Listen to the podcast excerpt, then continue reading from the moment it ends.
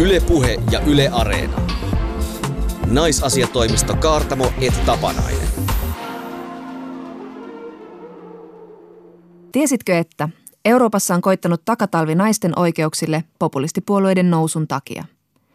Että Venäjällä on vaikea olla feministi, mutta se onnistuu, kun on vähän Venäjän historian koulima taitava ketku – että Suomessa kiellettiin bordellit 1880-luvulla ja prostituutio oli rangaistavaa aina vuoteen 1937 asti. Sen jälkeen se on ollut laillista. Laitonta prostituutio on vain, jos siihen liittyy ihmiskauppaa tai paritusta, eli se hyödyttää jotain kolmatta osapuolta. Naisasiatoimistossa suunnataan nyt kaihoisa katse länteen, itään ja etelään. Pohdimme naisen asemaa sekä Euroopan unionissa että Venäjällä – Professori Johanna Kantola kertoo, mihin suuntaan Euroopan unioni keikahtaa tasa-arvon edistymisessä nyt, kun eurovaalit ovat ohi ja oikeistopopulistien eurojytky jäi pötkyksi. Entä missä vaikuttaa venäläinen nainen? Sen kertoo meille Venäjä-tuntija Suomen Pietarin konsulaatin lehdistövirkamies Anna Laine.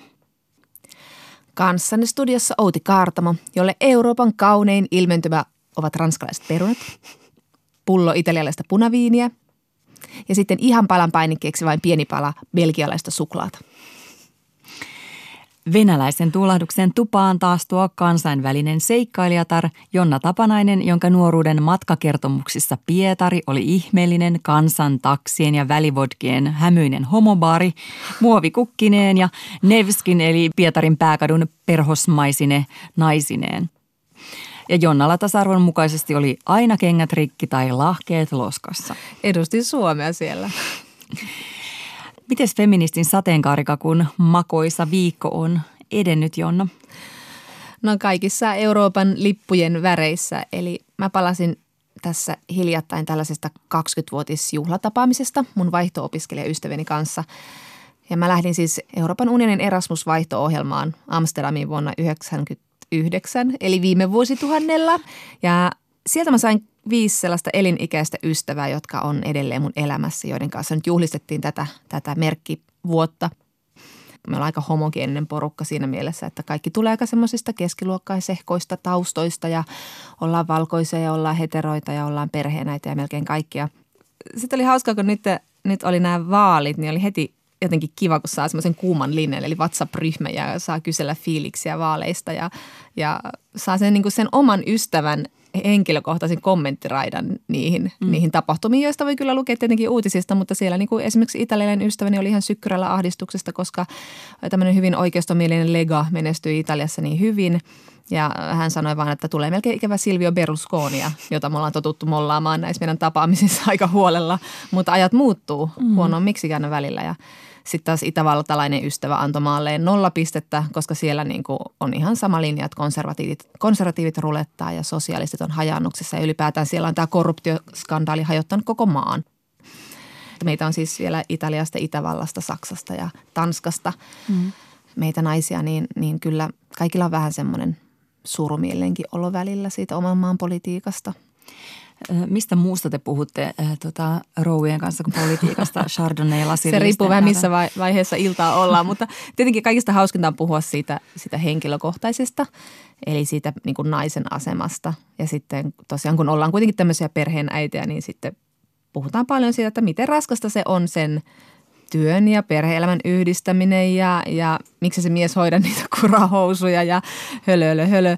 Ja, ja sitten tota, ja sitten se on jotenkin myös tervehdyttävää, koska mä oon saanut esimerkiksi mun italialaiselta ystävältä paljon perspektiiviä tähän ikuiseen äidin syyllisyysteemaan. Mm. Eli hän, hän on niin siis kolme lapsen äiti ja hän on imettänyt jokaista lastaan viitisen kuukautta, joka on hänen mielestään täysin kelpo suoritus, niin kuin onkin. Lastensuojelukysymys Suomessa. Kyllä. Ja hän vei lapsensa hoitoon, tämän nuorimaisen nytten kuusikuukautisena osa-aikaiseen hoitoon, koska hän halusi töihin ja koki, että hän on onnellisempi niin. Vankilaan. Vankilaan. Ja siis hän ei syyllistä sitä itseään millään lailla. Hän totesi, että hän on tehnyt tämmöisen ratkaisun ja haluaa tehdä näin. Ja ylipäätään Italiassa ajatellaan, että mitä aikaisemmin lapsi menee hoitoon, niin sitä paremmin hän siihen tottuu. Että se on niin kauhean kiva saada tätä tällaista heijastuspintaa näihin ikiaikaisiin kysymyksiin, että näihin syyllisyysteemoihin. Ja sitten toisaalta myös jotenkin kiitollisuutta siitä, että miten niin kuin asiat on pystytty Suomessa järjestämään meidän esiäitien ja esi-isien ansiosta Että paitsi, että tulee semmoista niinku huojennusta, että mullakin on samat ongelmat, niin myös silleen, että itse asiassa mulla ei ole tuota ongelmaa ollenkaan. Juuri näin. Mutta siis tietenkin tässä mun mini-unionissa on kaikista hauskinta vitsailla meidän toistemme tämmöisillä niin stereotypioilla. Että saksalainen meillä tietenkin, hänellä on se aikataulu hallussa ja hän hoitaa niin kuin ravintolavaraukset ja kartta kädessä ja sanoo, että nyt pitäisi mennä. Ja sitten tätä italialaista saa aina odottaa ja sitten yrittää kaavata häneltä se puheenvuoro, koska koskaan ei katkea se juttu, ei mistä millään. Ja sitten mä tietenkin elän tätä mun stereotypiaani täysillä täällä, että mä oon se suomalainen, joka hoitaa sen alkudrinkin ja välidrinkin ja jälkidrinkin pöytää. Että hoidin oman osani oikein mallikkaasti tässä tapaamisessa ja aion hoitaa jatkossakin. Naiskomissaarimme Euroopassa, Jonna Tapanainen. Virkaa tekevä. Yle Puhe ja Yle Areena. Naisasiatoimisto Kaartamo et Tapanainen. Mutta nyt naisasiatoimistossa puhutaan siitä, millaista on olla nainen Venäjällä – kun miettii venäläistä naista, tulee usein ensimmäiseksi mieleen Pietarin kaduilla korkkareissaan kopsutteleva kopea dievuska tai sitten torilla lapasia ja pitsiliinoja kauppaava koko elämänsä sinnitellyt babuska. Viime vuosien uutiset Venäjältä ovat herättäneet huolta kaikista Venäjän dievuskoista ja babuskoista. Putinin hallinnon uudet lait ovat kaventaneet niin naisten kuin seksuaali- ja sukupuolivähemmistöönkin elintilaa. Viimeistään perheväkivallan poistaminen rikoslaista näytti, kuinka vakavalla tavalla maassa poljetaan naisten ihmisoikeuksia. Anna Laine on Suomen Pietarin konsulaatin lehdistövirkamies ja asunut Venäjällä useaan otteeseen. Anna, miten venäläisellä naisella menee vuonna 2019? Se on aika moninainen kysymys, koska mä en ole edelleenkään päässyt jotenkin Venäjästä silleen niin kuin kärryille, että että voiko ylipäätään sanoa, että siellä olisi edes yksi kortteli, jossa olisi jotenkin asiat samalla tavalla kaikilla ihmisillä. Kun siellä ei ole sellaista yhtä totuutta, että yksi venäläinen nainen voi sanoa, että asiat on edenneet hirveän hyvin ja tällä hetkellä tasa-arvoa mennään kohti. Ja seuraava voi sanoa, että on ihan kamalaa ja että ollaan otettu itse asiassa takapakkia. Mä luulen, että se totuus on jossain siinä välimaastossa.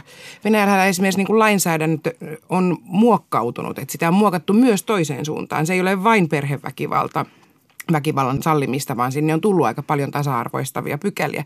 Mutta sitten taas niin kuin toisaalta, jos joku perheväkivalta laissa on sallittu, niin eihän mikään voi mennä eteenpäin, koska se on niin fundamentaalinen oikeus naisille saada elää kaikessa rauhassa omassa kodissaan.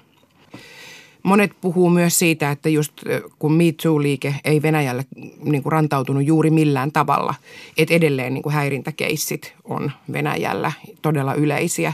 Ja sitten ihan semmoiset arkiset asiat. Siis esimerkiksi niin voisi kuvitella, että joku eläkeuudistus, mitä nyt ajetaan kovaa kyytiä Venäjällä, ei suoranaisesti koskisi tasa-arvoa, mutta se tekee nimenomaan niin siinä mielessä, että Venäjällä on systeemi, jossa isovanhemmat hoitaa lapset.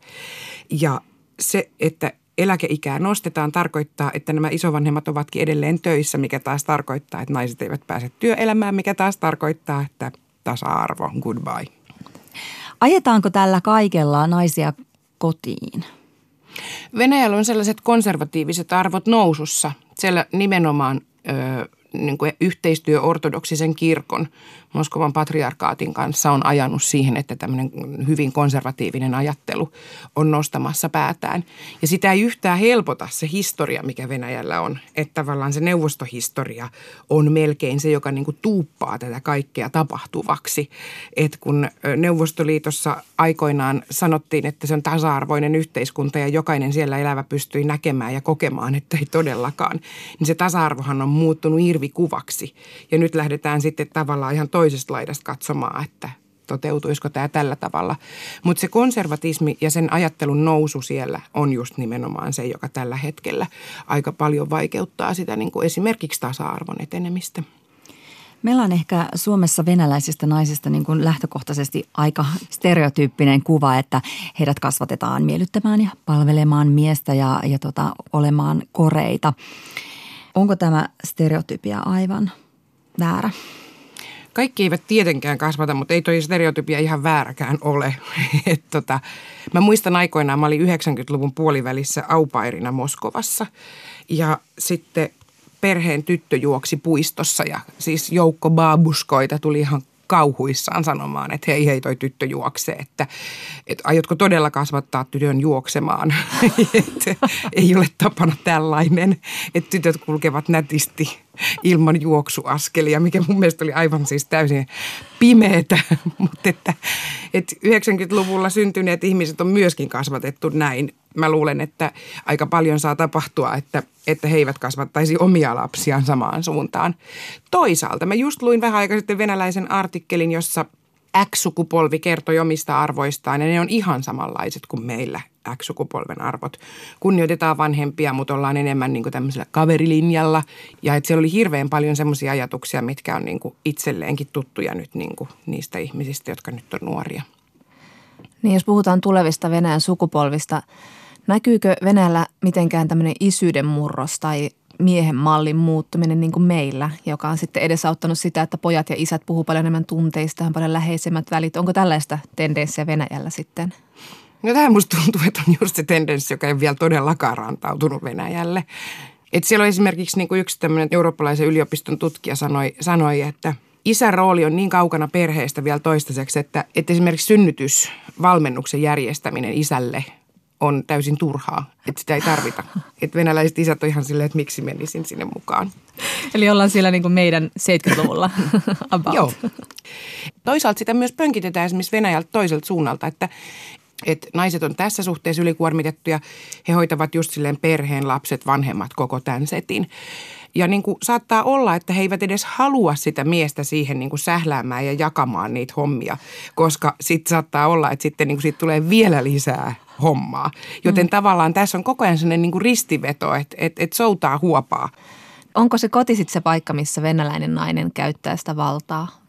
No näin sitä kyllä sanotaan ja, ja niin kuin ihan tutkimuksetkin sitä tukee, että, että tota, koti on se naisen vallankäytön areena. Ja toisaalta siellä myös ollaan. Että mä just eilen juttelin yhden venäläisen tuttavani kanssa, joka sanoi, että kun hän oli synnytyslaitoksella, niin, niin hänelle siellä sitten sanottiin ensimmäiseksi, kun se vauva oli syntynyt, no niin, että sinun niin kuin, muu elämäsi loppui nyt. Ja se sanottiin näillä sanoilla. niin ihmiset saattaa sanoa, että minä kyllä palaan vielä töihin heti, mutta että sitten he yhtäkkiä ovatkin niin kuin tukevasti kotona. Että, että just tämä kyseinen sama tuttava, niin kuin mä sitten kysyin häneltä, että no, että onko sulla paljon tuttuja, jotka sitten olisi niin kuin tehnyt tämän saman ratkaisun kuin sä, että jatkaa yksityisyrittämistä, niin oli ihan silleen, että no ei todella, että, että kyllä aika monet päätyy sitten olemaan kotona. Toisaalta siihen on mahdollisuus, että Venäjällähän on myös niin äitiysrahasysteemi – joka on niin kuin, että maksetaan, ensin maksetaan joitain kuukausia vähän isompaa rahaa ja sitten pienempää. Ei ne summat isoja eikä missään tapauksessa verrannollisia Suomen kanssa, mutta joka tapauksessa niillä kuulemma pystyy pärjäämään, jos on mies. Että yksinään se on sitten niin kuin jo tosi, tosi, tosi rankkaa ja hankalaa olla vain kotona sen lapsen kanssa. Entä julkinen päivähoito? Onko siellä minkäänlaista päiväkotisysteemiä? Venäjällä on päiväkotisysteemi, mutta tämä on yksi niistä kipukohdista, että, että venäläiset äidit on nykyään valtavan vaativia. Että siellä tämmöinen, niin kuin, että halutaan kasvattaa lapset parhaalla mahdollisella tavalla on itse asiassa niin kuin tosi iso juttu nykyään. Just se, että äidit ei luota siihen päivähoitosysteemiin, siihen menee hirveästi venäläisellä naisella aikaa, että yritetään saada se infrakuntoon, mikä Venäjällä ei kuulemma ole kunnossa. Sekin aiheuttaa just sitä ongelmaa, että sitten ei pääsekään palaamaan töihin, kun on mahdollisesti niin kuin ongelmia sen kanssa, että ei halua laittaa lastaan päiväkotiin ja yksityiset hoitajat tai yksityiset päiväkodit on todella kalliita. Hmm. Millaista on sitten tavallisen venäläisen naisen kapina – niin mä en, mä en oikein tiedä, että minkälainen on tavallinen venäläinen nainen. Että on, niin kuin, Edelleen mennään tähän. Joo, siis että koska just tätä, niin kuin, että siellä on kyllä, jos jonkinlaista tallaajaa. Mutta et, et, kapinoivista naisista, niin ketä, ketä mä oon tavannut, niin yksi on esimerkiksi tällainen katutaiteilija, joka yön pimeinä tunteina käy tekemässä seiniin erilaista poliittista taidetta. Et koska Venäjällä kaikki tietävät hirveän tarkkaan rajat ja hänen täytyy aina öisten seikkailujensa jälkeen palata kotiin perheellua, että hänelle on mahdollisuutta mennä vankilaan. Toisaalta sitten taas yksi mun tuttavani sanoi, että, että Venäjällä se raja on nykyään niin kuin epäselvempi. Että oli helpompi elää Neuvostoliitossa, koska se raja oli kauhean selkeä. Tiesi, että tätä rajaa ei pidä ylittää, mutta nyt se on semmoinen hähmäinen, että on kauhean vaikea niin kuin aina tietää, että oliko tämä sittenkään sallittu, sallitun rajo, rajoissa. Mites feminismi Venäjällä? Onko se siellä se ei ole varmastikaan valtavirta, vaan ehkä enemmänkin Juu, niin kuin radikaali vastustettava hanke. Minkälaisia feministijärjestöjä Venäjällä on ja miten ne toimii, miten ne pystyy toimimaan? No kyllä suurin osa näistä feministijärjestöistä on isoissa kaupungeissa ja ne on just niin kuin Pietari, Moskova, Jekaterinburg. Sieltä saattaa löytyä niin kuin pieniä feministijärjestöjä, mutta mitenkään niin kuin ei voi sanoa, että se olisi edes suurissa kaupungeissa lyönyt läpi. Enemmänkin niin kuin feministijärjestöt, niin kuin kaikki muutkin itse asiassa, pienet kansalaisyhteiskuntaa niin pönkittävät järjestöt toimii vähän kanssa semmoisella rajalla, että aina ei tiedä sille, että mitä siitä mahdollisesti seuraa. Pyritäänkö näitä, nimenomaan näitä tasa-arvojärjestöjä vaajentamaan? No valtiovallan taholta se aina vähän riippuu tilanteesta, että minkä, minkä he katsovat sillä hetkellä niin kuin ongelmallisimmaksi. Ja siellähän on Venäjällä on käytössä tämä niin kuin ihan – systeemi, että, että voidaan nimittää jokin järjestö ulkomaalaiseksi agentiksi, jonka jälkeen sitten on hirvittävän vaikea saada esimerkiksi niin kuin tukea, rahallista tukea ja muuta sille toiminnalle.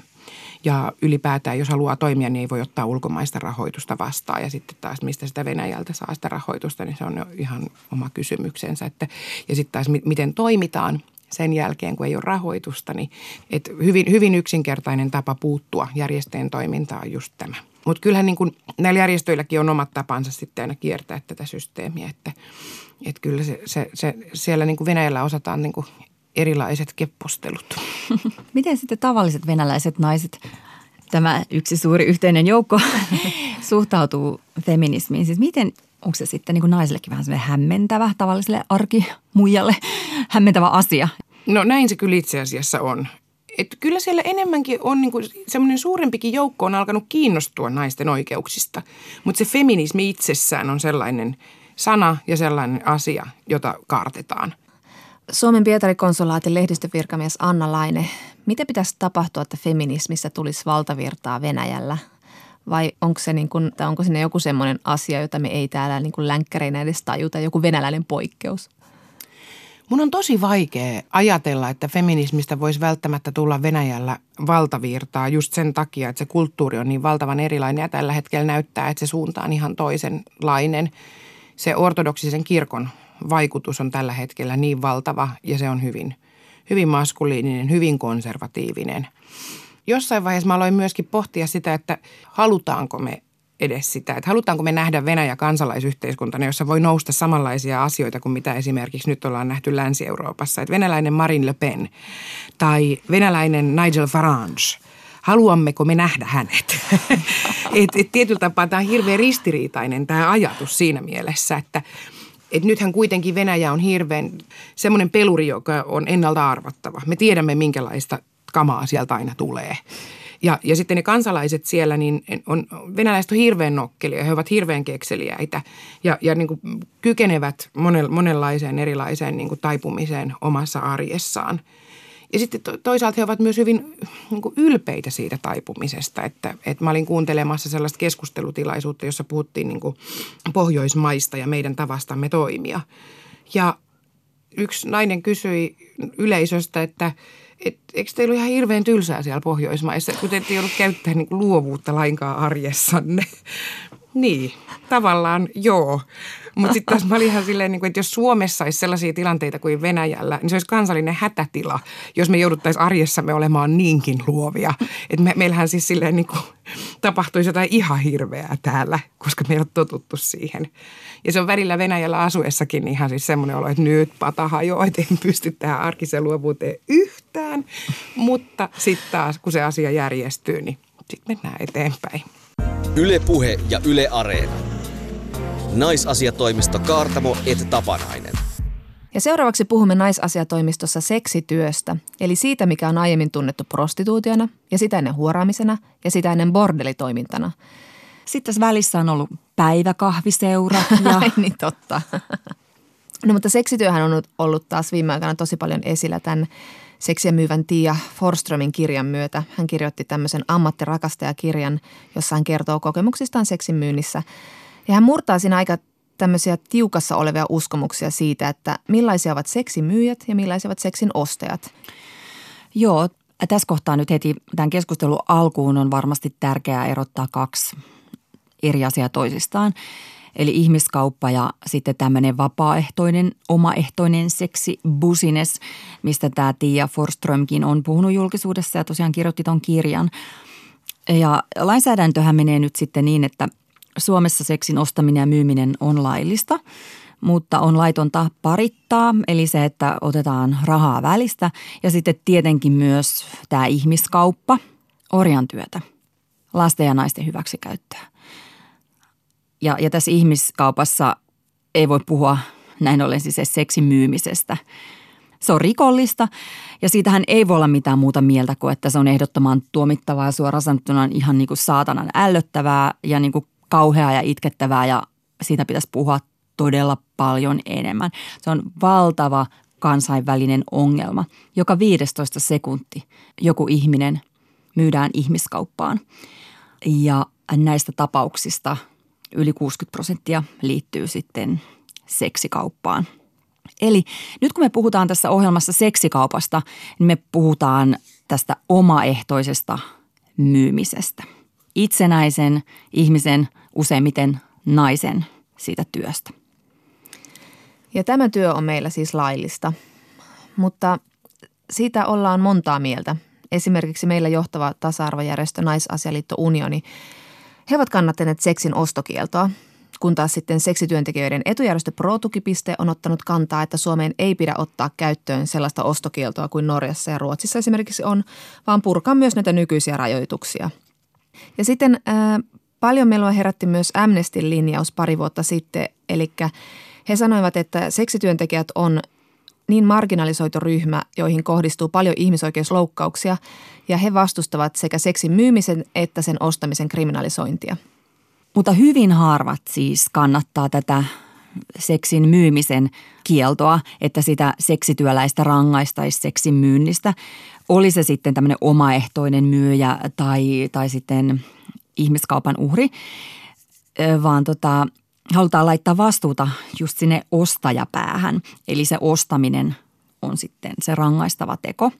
Mutta sitten se on se ongelma, että on ollut aika vaikeaa näyttää myös se, että mitä ostaja tietää tästä seksimyyjästä. Ja sitten toiseksi näillä rajoituksilla aika usein sitten vaikeutetaan juuri sen myyjän asemaa, vaikka pyrkimyksenä on rangaista sitä ostajaa. Mutta tässä on niin hyvä muistaa myös se, että, että ne, jotka kannattaa tätä ostokieltoa, eli siis esimerkiksi niin kuin varmasti feministijärjestöt, niin, niin pitää prostituutiota siis lähtökohtaisesti niin kuin aina väkivaltana ja vastustaa seksityötä käsitteenä. Eli silloin ei saa puhua seksityöstä, vaan, vaan prostituutiosta. Tässä on tavoitteena, kuten Vihreän langan artikkelissa muutama vuosi sitten kirjoitettiin, että, että tämmöisellä lainsäädännöllä, kuten ostokielolla, niin tavoitteena on saada se, että prostituutio myötä niin kuin vähentyisi ja katoaisi oikeastaan kokonaan. Ja mä myönnän, että mä itse olen aina ajatellut tätä, tätä tällä tavalla, että mä toivon, että löydettäisiin joku lainsäädännöllinen tapa, jolla prostituutio pystyttäisiin kitkemään koko maailmasta kokonaan mm. pois. Vaikka, kuten sanoit, me tehtiin tässä alussa ero tämän niin kuin ihmiskaupan ja parituksen ja sitten niin kuin omaehtoisen seksimyynnin kanssa, niin jotenkin mä sitten omassa mielessäni summaan ne molemmat samaan yhteyteen ja toivon, että lainsäädännöllä me päästäisiin eroon tästä niin kuin ihmiskauppaongelmasta, vaikka siinä sitten pesuveden mukana menisikin tämä oikeus omaehtoiseen seksin myyntiin. Ja mikä yhdistää tietyllä tavalla ihmiskauppaa, joka liittyy seksiin ja sitten tätä omaehtoista seksin myyntiä, on tietenkin asiakas. Mm, kyllä. Niin kuin sanoit, niin tämä on niin kuin feministeille tosi hankala kysymys.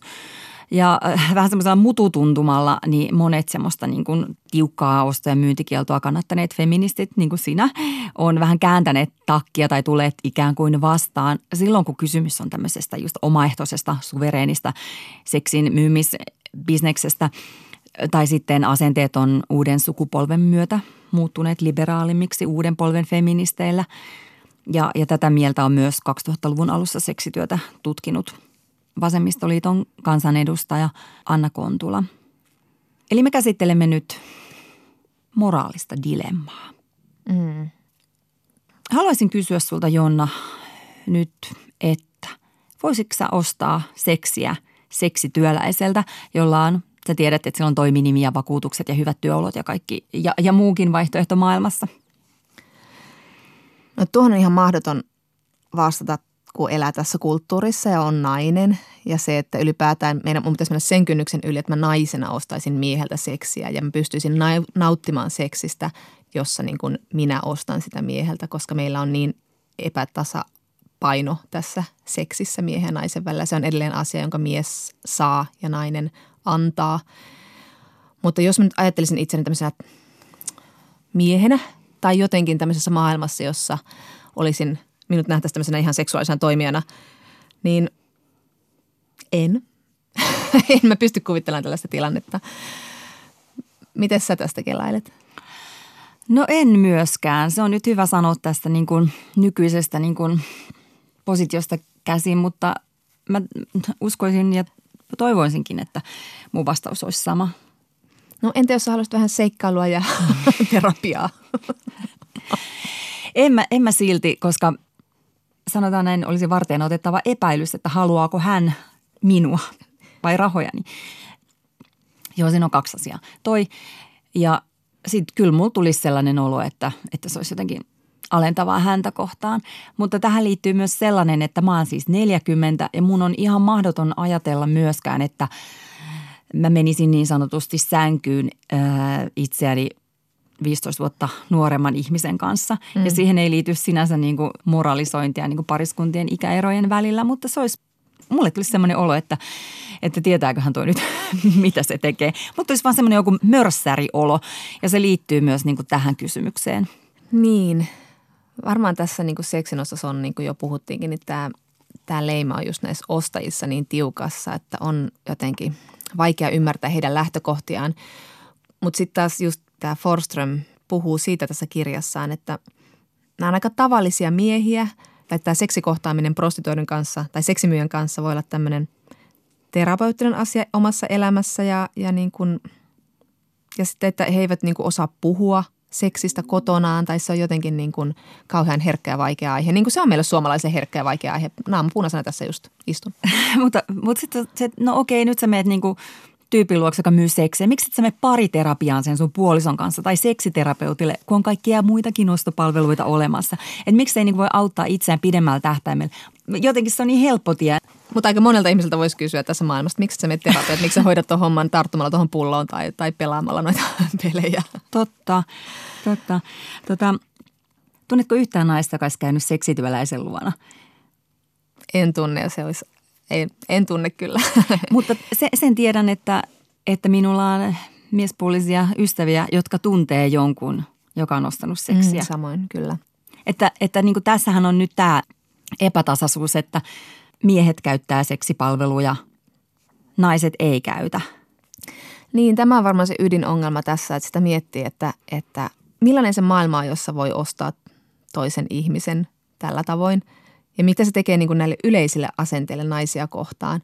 Mm, mm. Mä muistan, kun mä menin Amsterdamin vaihto-opiskelijaksi, kuten tuossa alussa kerroin. Ja siellä ensimmäisenä yliopiston tutustumispäivänä meille järjestettiin tämmöinen kävelykierros Amsterdamin punaisten lyhtyjen alueelle. Ja siellä me sitten katseltiin niitä totisia prostituoituja ikkunoissa ää, tyrkyllä ja se tuntui aika kamalalta, kun siinä sitten kaduilla kulkee nauraskelevia opiskelija- ja turistilaumoja.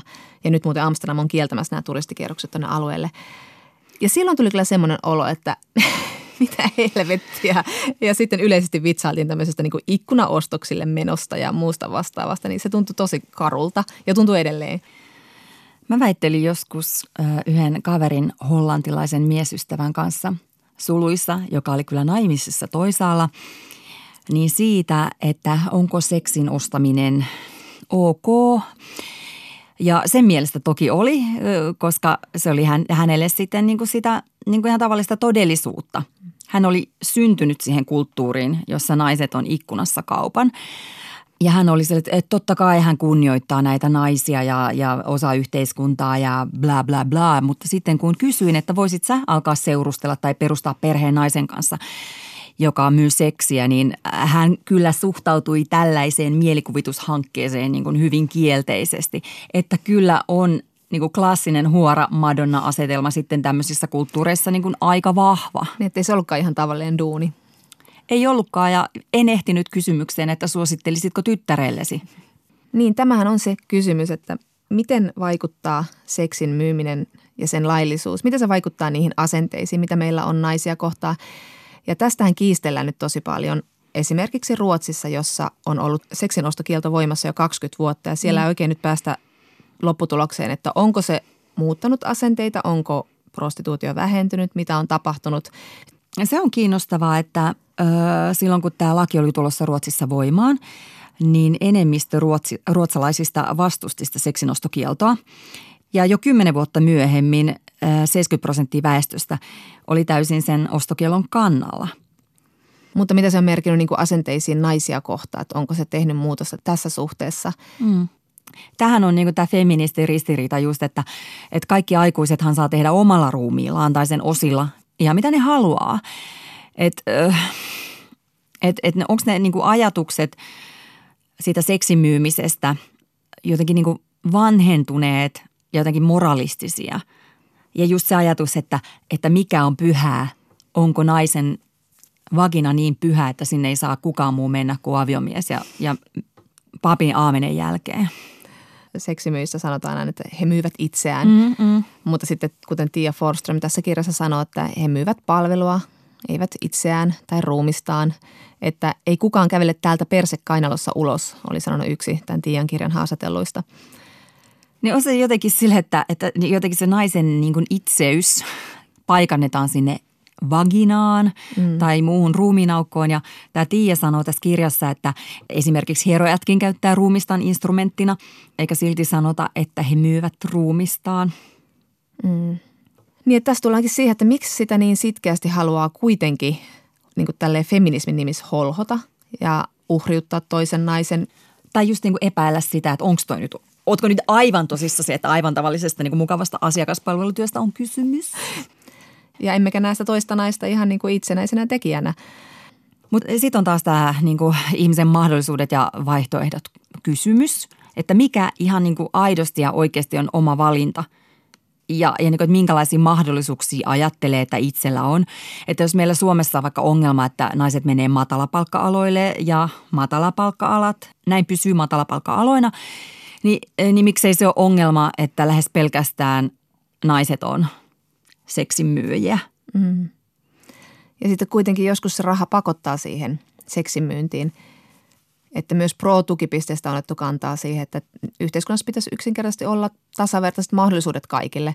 Ettei kukaan putoa turvaverkkojen ulkopuolelle tai velkaannut tai joudun myymään seksipalveluja niin kuin maksuhäiriöiden pelossa tai niiden takia. Niin, eikö se ole kuitenkin tosiasia, että prostituutio lisääntyy elinkeinona silloin, kun taloudessa menee huonosti? Käsittääkseni joo. Äh, mutta niin kuin suomalaiset seksimyyjät ei ole paperilla mitenkään uhreja, siis nämä omaehtoiset, joista me koko ajan puhutaan. Tuon Anna Kontulan vuoden 2005 prostituutio Suomessa raportin mukaan, niin koulutustaustaltaan seksimyyjät ei juuri poikkea muusta väestöstä. Äh, lähes kaikilla on keskiasteen tutkinto ja puolella korkeakoulututkinto. Hmm. Ja yleisin syy siihen seksin myymiseen on todella se raha, mutta myös muun muassa seikkailun halu ja seksuaaliset mieltymykset ja itsenäisyyden halu on ollut niin perusteita kokeilla sitten prostituutioita. Niin, että onko se nyt sitten lopulta vaan kyse siitä, että me ei pystytä näkemään sitä naista seksuaalisena toimijana vieläkään, kun ollaan tässä kulttuurissa kasvettu? Niin, että jotenkin niin kuin, kuitenkin se niin kuin häpäisee itsensä tai jotenkin niin kuin tekee jotain peruuttamatonta. Kyllä. Se harrastaa seksiä rahasta. Tästä on just kirjoittanut feministitoimittaja Laurie Penny – hänen mielestään tässä halussa kriminalisoida seksityö on kyse just tästä, että me oikeastaan me moralisoidaan sitä seksiä myyvää mm. naista. Että, että jos hänen työnsä nyt sitten on niin vaarallista ja stigmatisoitua, niin se on loppupeleissä kyse siitä, että se työ on moraalitonta. Ei siitä, että seksimyyjiä ajetaan ahtaleella lainsäädännöllä. Että se on vähän niin kuin, että jos kerta myy seksiä, niin sitten sillä nyt vaan sattuu olemaan ikäviä lieveilmiöitä. Ja varmaan niin kuin itselläkin on semmoisia mm. tiedostamattomia moralistisia asenteita tässä taustalla. Mutta ennen kaikkea se varmaan on juuri tämä, että ei osaa nähdä sitä, että naisella on semmoinen seksuaalinen itsemääräämisoikeus, eikä se horju siitä, että tekee vaikka seksityötä. Niin, niin. Mutta niin jos itse ajattelee niin kuin sitä niin kuin seksimyynnin semmoista niin kuin stigmaa, niin kyllä se nyt ihan mielettömän suuri on.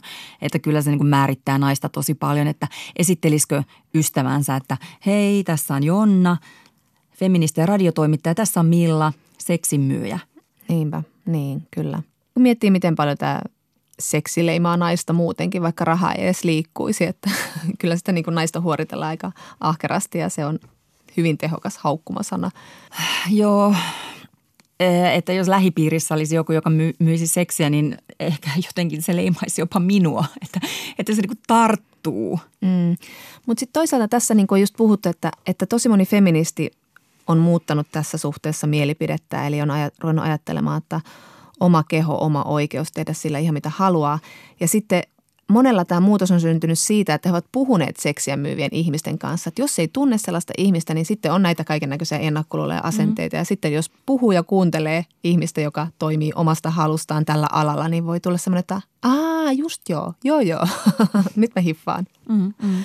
Mutta ehkä niin kuin voimme tässä todeta, että, että se seksityö ei ole maailmasta kuitenkaan niin kuin mihinkään menossa. Haluttiin me tai ei.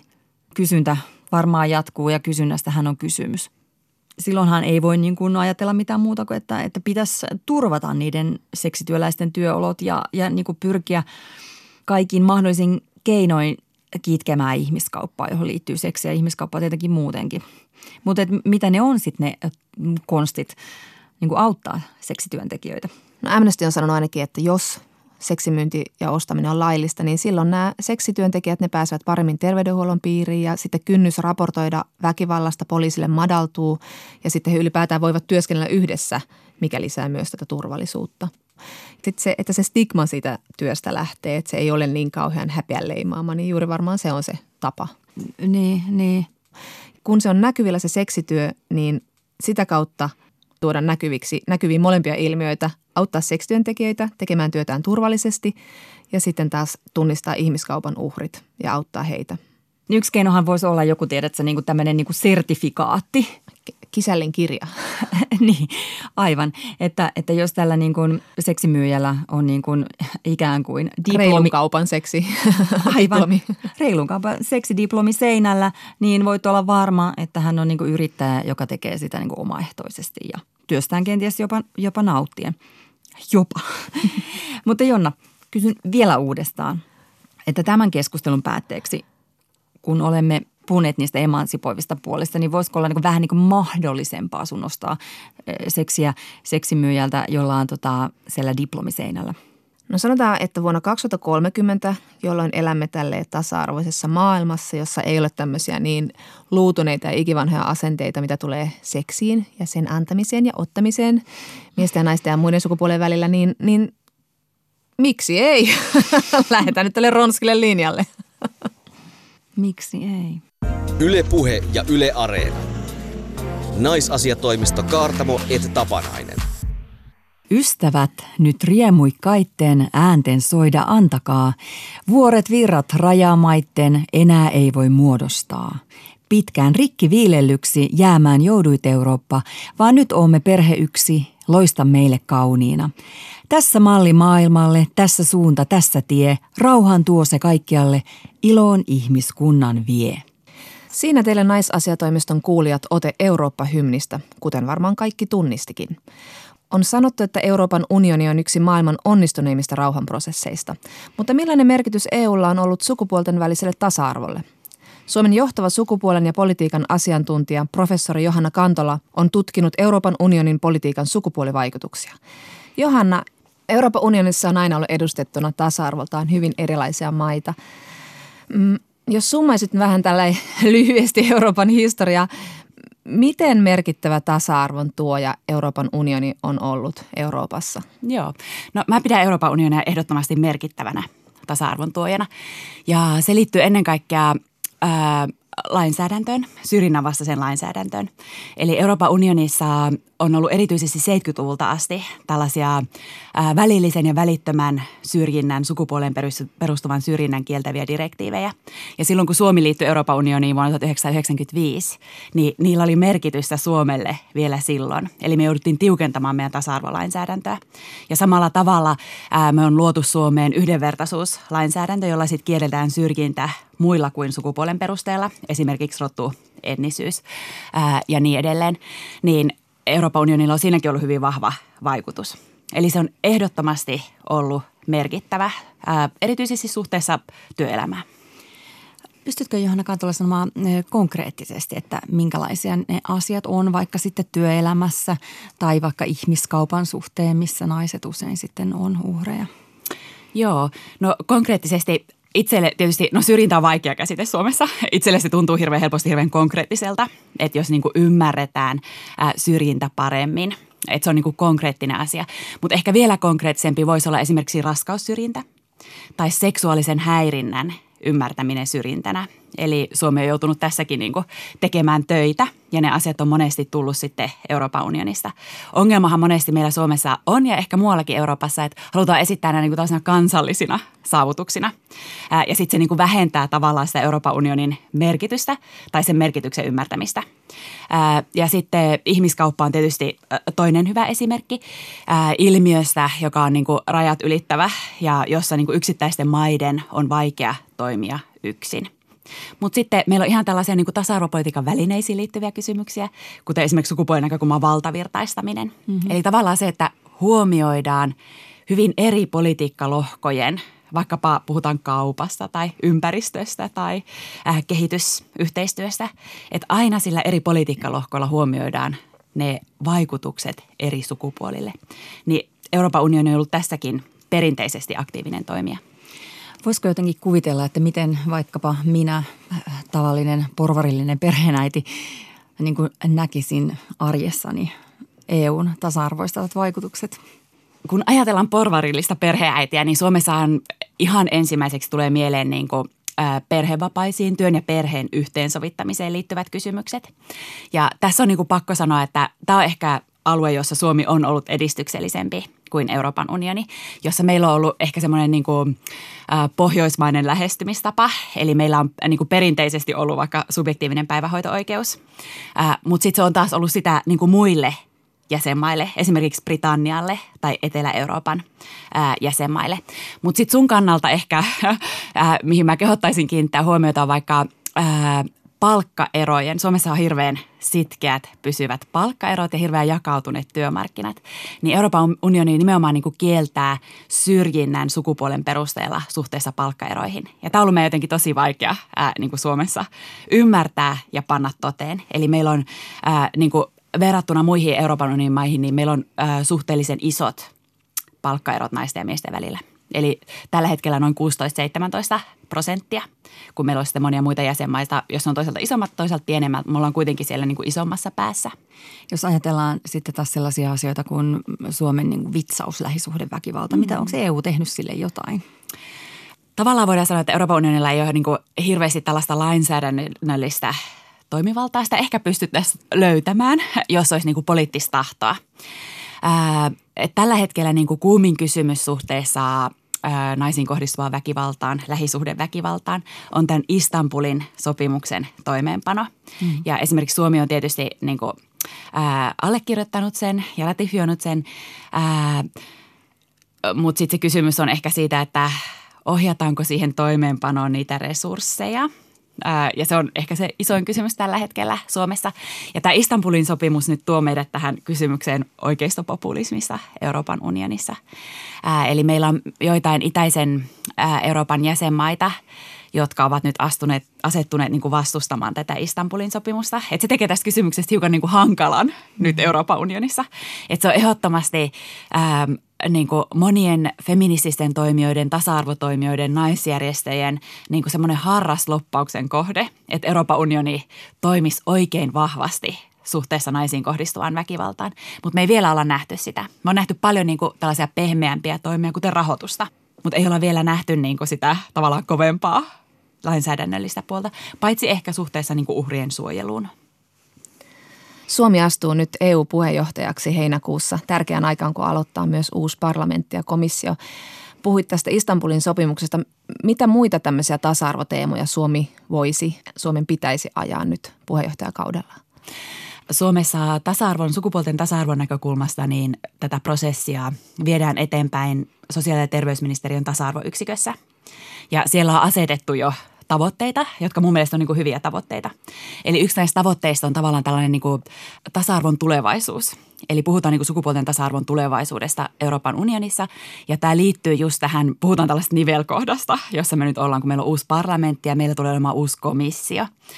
Eli Suomi koittaa vaikuttaa siihen esimerkiksi – Ää, mä tässä aiemmin ylistin tätä Euroopan unionin tasa-arvopolitiikkaa jossain määrin, mutta me toivottavasti myös puhutaan siitä tasa-arvon ää, takatalvesta tai takapakista Euroopan unionissa. Ja se on näkynyt tässä aiemmassa komission strategisessa sitoutumisessa tasa-arvoon, siinä tavallaan siinä komission tasa-arvopaperissa, niin sitä pitäisi saada nyt vahvemmaksi. Ja toivottavasti Suomi tulee tavallaan tekemään siinä puheenjohtajamaana osansa. Mistä johtuu tämä takatalvi, Johanna Kantola? Se johtuu monesta asiasta. Ehkä selkein ja helpoimmin ymmärrettävä on tämä talouskriisi, mm. jossa Euroopan unioni on ollut vuodesta 2008, joka sitten muuttuu täksi eurokriisiksi ja joka tarkoitti tällaista tiukkaa talouskuripolitiikkaa, jota Euroopan unioni vaati monilta jäsenmailta ja muutti näitä taloudellisen hallinnan mekanismeja.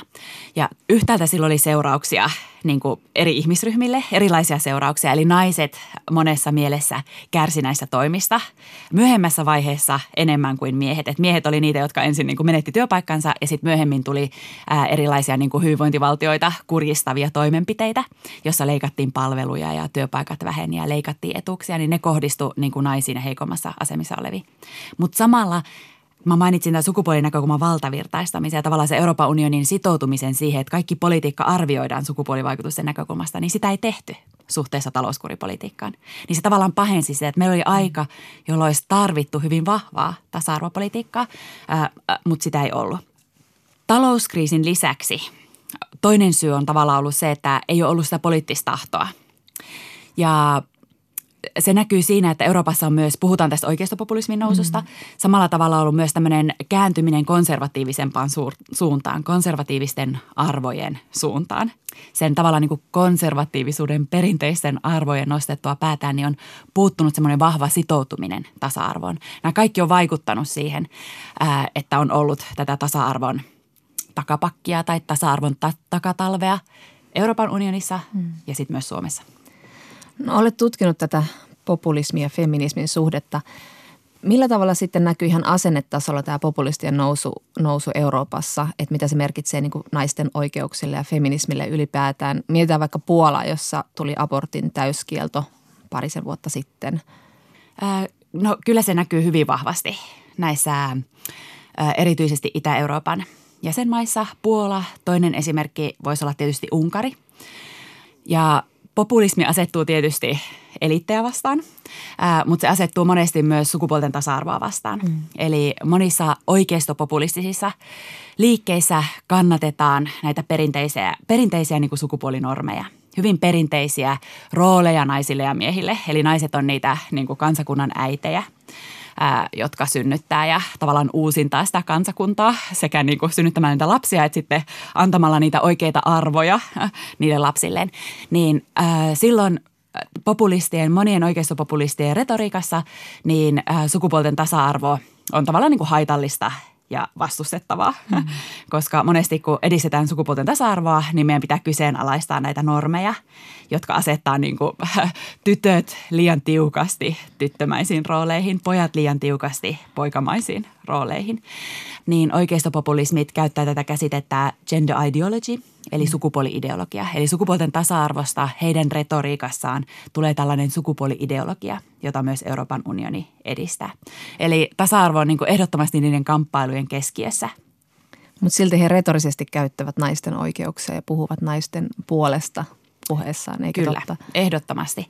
Tämä ei ole missään nimessä niin uusi ilmiö. Mm. Eli me nähtiin se jo ää, Irakin sodan aikaan tai ää, silloin kun yhdys Afganistanin. Me nähtiin, miten käytettiin niin kuin, ää, purkhaan pukeutuneen naisen ää, figuuria hyväksi niin kuin oikeuttamaan sellaista länsimaista interventiota, jolla pelastetaan nämä toiset naiset. Niin vähän sama ää, on tietysti dynamiikka ää, on nyt tässä – Eli esimerkiksi Ruotsissa mm. Sverigedemokraatterna, ruotsidemokraatit, niin äh, ovat vaalikampanjassaan käyttäneet niin kuin, niitä pelastettavia äh, uhreja, äh, eli hunnutettuja, hunnutettuja naisia. Ja tällä rakennetaan niin kuin sitä vastakkainasettelua niiden muiden kulttuuriin ja sitten siihen meidän parempaan tasa-arvoisempaan kulttuuriin. Ää, että se on nimenomaan niin tällainen vastakkainasettelun keino. Sillä ei ole mitään tekemistä sit sen kanssa, ää, että haluttaisiin niin oikeasti edistää tasa-arvoa hmm. tai oikeasti sitouduttaa sitten niihin asioihin, jotka vaikka puhuttiin aiemmin tästä naisiin kohdistuvassa väkivallassa Suomessa ja kuinka iso ongelma se on ollut meillä historiallisesti, siis aina ää, ja kuinka se on noussut meillä niin kuin poliittiseen keskusteluun vasta hyvin myöhään verrattuna muihin Euroopan unionin maihin, niin se ei suinkaan ole sitten siellä niin kuin oikeistopopulistien, vaikka perussuomalaisten poliittisen agendan keskiössä, että haluttaisiin poistaa ää, naisiin kohdistuvaa väkivaltaa Suomessa – mitä merkitsee nyt se, että Euroopan unionin on nyt odotettavissa tämmöinen uusi iso kansallismielinen ja maahanmuuttovastainen ryhmä, johon perussuomalaisetkin sitten ilmeisesti aikovat lähteä. Miten teidän ja sinun arvioisi mukaan tämmöisellä niin populistien isolla ryhmittymällä, millainen vaikutus sillä voi olla EUn ajamaan tasa-arvopolitiikkaa? Tämä on siinä mielessä monitahoinen kysymys, että oikeistopopulistit ja äärioikeisto Euroopan parlamentissa on toiminut hyvin eri tavoin. Että tähän asti he ovat olleet hajantuneena useampaan ryhmään. Ja heillä ei tietenkään ole samanlaista niin kuin motivaatiota toimia siellä Euroopan parlamentissa, koska he on niin kuin euroskeptisiä. He haluavat niin kuin, ää, pysyä poissa sen tavanomaisista lainsäädännöllisistä menettelyistä. Eli he ovat valinneet tällaisen vetäytymisen strategian tähän asti. Eli nyt jää nähtäväksi, että muuttuuko tämä strategia – Eli tähän asti ehkä on niin kuin onnistuttu puhumaan tasa-arvoa vastaan siellä Euroopan parlamentin keskusteluissa, mutta ei sitten sinällä on niin kuin vaikutettu siihen politiikkaan. Mutta nyt, että tuleeko yksi iso ryhmä, mm. joka voisi saada esimerkiksi komiteoiden puheenjohtajuuksia, sellaisten komiteoiden puheenjohtajuuksia, jotka on tärkeitä sukupuolten tasa-arvon kannalta. Tällaisella kysymyksellä voi olla sitten merkitystä. Varmaa on, että tällainen tasa-arvon vastainen puhe ää, siellä varmasti tulee olemaan pinnalla, kuten jossain määrin on ollut niin kuin tähänkin asti. Suomi on ollut EU-maiden kärjessä, mitä tulee niin kuin naisparlamentaarikkoihin.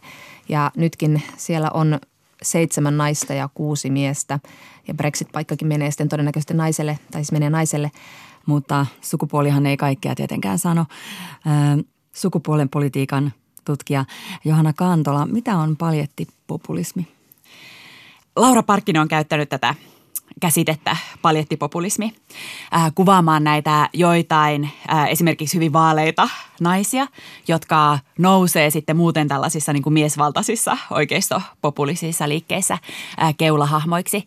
Mutta se on tavallaan niin kuin aika kiinnostavaa, koska nämä paljetit äh, kimaltelee ja huomio kiinnittyy niihin. Ja samalla ehkä huomio niin kuin katoaa sit siltä tosiasialta, että meillä on siellä takana niin kuin hyvin miesvaltainen äänestäjäkunta ja tämmöinen oikeistopopulistinen puolue, jossa on hyvin niin kuin maskuliinisia politiikan tekemisen rakenteita ja joka äh, edistää tällaista tasa-arvon vastaista politiikkaa. Eli nämä naiset niin kuin äh, paljetti populismin hengessä, äh, toimii tällaisina niin kuin keulakuvina ja samalla he myös niin kuin edustaa, jos me ajatellaan Marine Le Penia tai äh, Laura Huhtasaarta, niin he edustaa niin kuin hyvin tietyn tyyppistä kuvaa vaikkapa suomalaisesta naisesta. Eli tällaista ää, vaaleahiuksista ää, perheenäitiä esimerkiksi. Eli hyvin sellaista niin kuin normiin sopivaa. Ja sillä voi sitten ää, olla niin kuin, äänestäjiä tietyllä tavalla niin kuin puhutteleva vaikutus ja äänestäjiä niin kuin äänestämään kutsuva vaikutus. Joo, eli mikä tämän niin kuin talven muuttaisi Johanna Kantola kevääksi? Yleensähän naiset äänestää miehen enemmän, mutta EU-vaaleissa taas tilanne on toisin. Olisiko niin, että, että naiset valitsisivat tarkemmin? se ongelma ei ole, että naiset ei äänestäisi naisia. Että naiset äänestää hyvin niin kuin tasa-arvoisesti sekä naisia että miehiä. Että tässä me voidaan kääntää se niin kuin tasa-arvo-ongelma miehiin, jotka äänestää lähinnä miehiä. Eli yksi niin kuin askel kohti tätä tasa-arvon kevättä voisi olla, että miehet äänestäisi naisia. Mm. Jos ajattelee kuitenkin niin kuin kaiken kaikkiaan populististen mm. puolueiden sama suosiota EU-vaaleissa, niin se on kuitenkin jäi pienemmäksi kuin viimeksi. Johanna Kantola, onko niin, että tällä perusteella populismin aika pikkuhiljaa alkaisi Euroopassa olla ohi? Tai si- tuleeko sille selvempi vastavoima? Populismi aika ei varmasti ole ohi Euroopassa. Eli tavallaan me ehkä nähdään ennemminkin tällaisen populistisen todellisuuden ää, normalisoituminen. Mutta sitten tämä on yhtä kiinnostavaa tämä kysymys näistä vastavoimasta, että aktivoituivatko ne ihmiset, jotka halusivat sitten osoittaa tukensa Euroopan unionille ja tavallaan sille rauhanprojektille, josta kuultiin tuossa alussa tässä hymnissä. Ja samalla tavalla siis itse olen kollegojen kanssa tutkinut Suomessa, että kun meillä oli tämä edellinen hallitus, Sipilän hallitus, joka teki hyvin tällaista niin kuin tasa-arvon kannalta ongelmallista politiikkaa, niin samalla tavalla Suomessahan me nähtiin sitten jonkunlainen niin kuin vaikkapa feminismin aktivoituminen. Että nähtiin niin kuin feministinen puolue, eduskunnan feministiverkosto, erilaisia ohjelmia. Että tämä on mun mielestä, kun aiemmin puhuttiin tästä keväästä, että mikä sen kevään voisi tuoda, niin ei vaan ne äänestäjät, vaan myös tämä niin kuin tällainen poliittinen ja kansalaiskun yhteiskunnan niin kuin aktivoituminen eri puolilla Eurooppaa. Kevät koittaa naiselle joskus. Ehdottomasti on tavallaan jo koittanut, koska tasa-arvo on niin moniulotteinen, niin me voidaan aina myös katsoa niitä asioita, joissa me on saavutettu paljon – kuten vaikka ää, tasa-arvoinen avioliittolaki, ää, vaikka seksuaalioikeudet, jotka on lisääntyneet ja nyt Suomessa ää, vaikkapa translaki tulee etenemään ja niin edelleen. Eli meillä on paljon niin kuin tasa-arvon edistämiseen liittyviä kysymyksiä, jotka maksavat rahaa ja jotka on sen takia vaikeita, että niin oikeasti tarvitaan niin kuin taloudellista sitoumusta. Niin sen takia voidaan aina sanoa, että niiden aika ei ole vielä. Että nyt niin kuin tämä taloudellinen tilanne ei salli sitä. Mutta meillä on myös paljon tasa-arvoon liittyviä kysymyksiä, joita voidaan edistää muutenkin. Eli kevät on jo koittanut ja se tulee toivottavasti sitten vielä aina vaan paranemaan. Ylepuhe ja Yle Areena. Naisasiatoimisto Kaartamo et Tapanainen. Ja siinä oli tämän kerran kansainvälinen katsauksemme naisten ja muiden asemaan. Ensi viikolla kevään viimeisessä naisasiatoimistossa me puhumme muun muassa sukupuolisensitiivisestä kasvatuksesta ja Laura Satamon kanssa. Sekä summaamme, mitä olemme oppineet kevään aikana meitä sivistäneiltä vierailtamme. Mutta Outi, sähän oot feministi, mutta, mutta, mutta. Ehdottomasti olen feministi lakatuista varpaistani vaalennettuihin hiuksiini, mutta taas pari päivää sitten toivoin puutarhaostoksillani asiakaspalvelijamieheltä hieman patriarkaalisempia asenteita itseäni kohtaan, kun työnsin yksin auton takalukuun kolmatta multa säkkiä yksin selkä vääränä, että vähän olisi voinut alistaa auttamisella. No olisi saanut. Mutta säkin olet, Jonna, feministi, mutta... Olen ole ja olen toki kovin itsellinen nainen ja kansainvälinen seikkailijatar – mutta aina kun matkustan mieheni kanssa, pyydän häntä hoitamaan kaikki raha-asiamme ja pitämään passista kiinni ja muutenkin ylipäätään toimimaan tämmöisenä niin kuin omahoitajana. Mä muistan muuten, kun me oltiin yhdessä matkalla San Franciscoon ja sä hukkasit sun passin lentokoneen penkin väliin ja jouduttiin melkein pidätetyiksi. Kyllä, näin on. Ei ollut miestä mukana, oli vain joku nainen. Aivan. Ylepuhe ja Yle Areena. Naisasiatoimisto Kaartamo et Tapanainen.